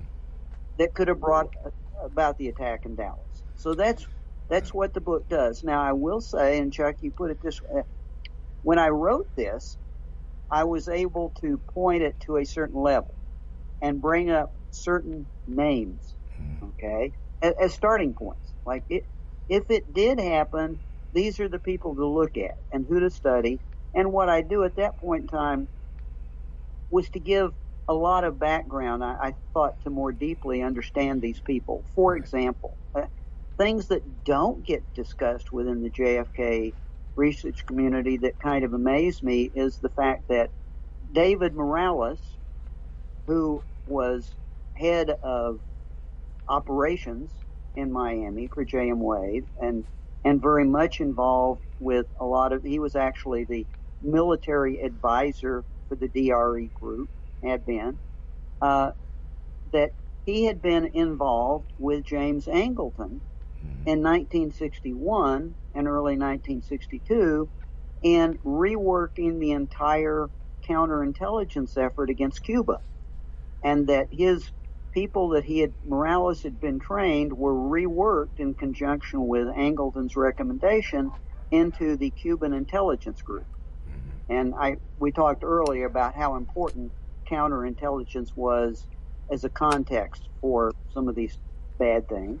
Right. We also it doesn't get talked about the fact that William Harvey, who had been in charge of the the of the effort CIA's effort against Castro in 1962, had worked personally and very directly with James Angleton also, not only just in in conceptual levels of how to do political assassination, but very specifically how to assassinate Fidel Castro.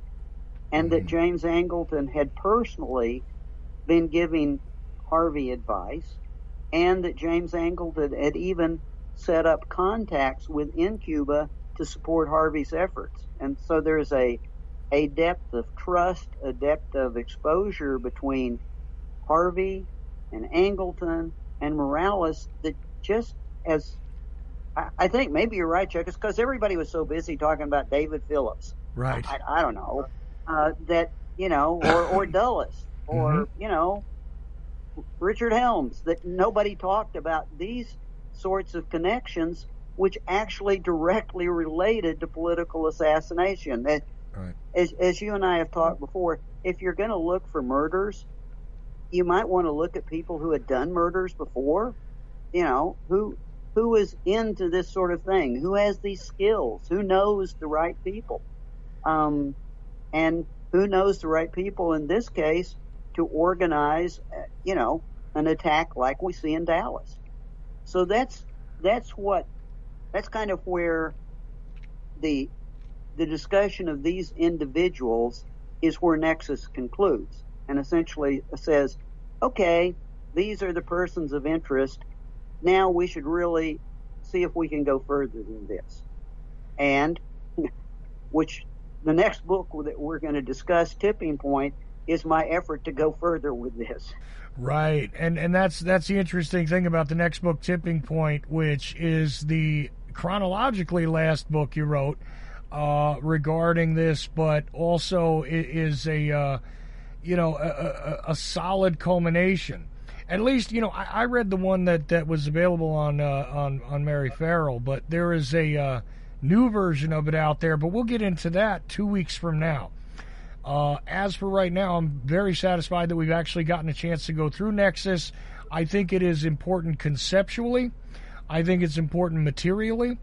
And, uh, you know, it, it, it is just uh, an, a testament to uh, the very solid, thoughtful, and coherent work of author Larry Hancock. Um, so again, larry-hancock.com is his website. You can go there, look at the blog, look at the books. Uh, occasionally, I know that one of these shows gets posted over there, so you can follow up on some of the shows that we've done in the past.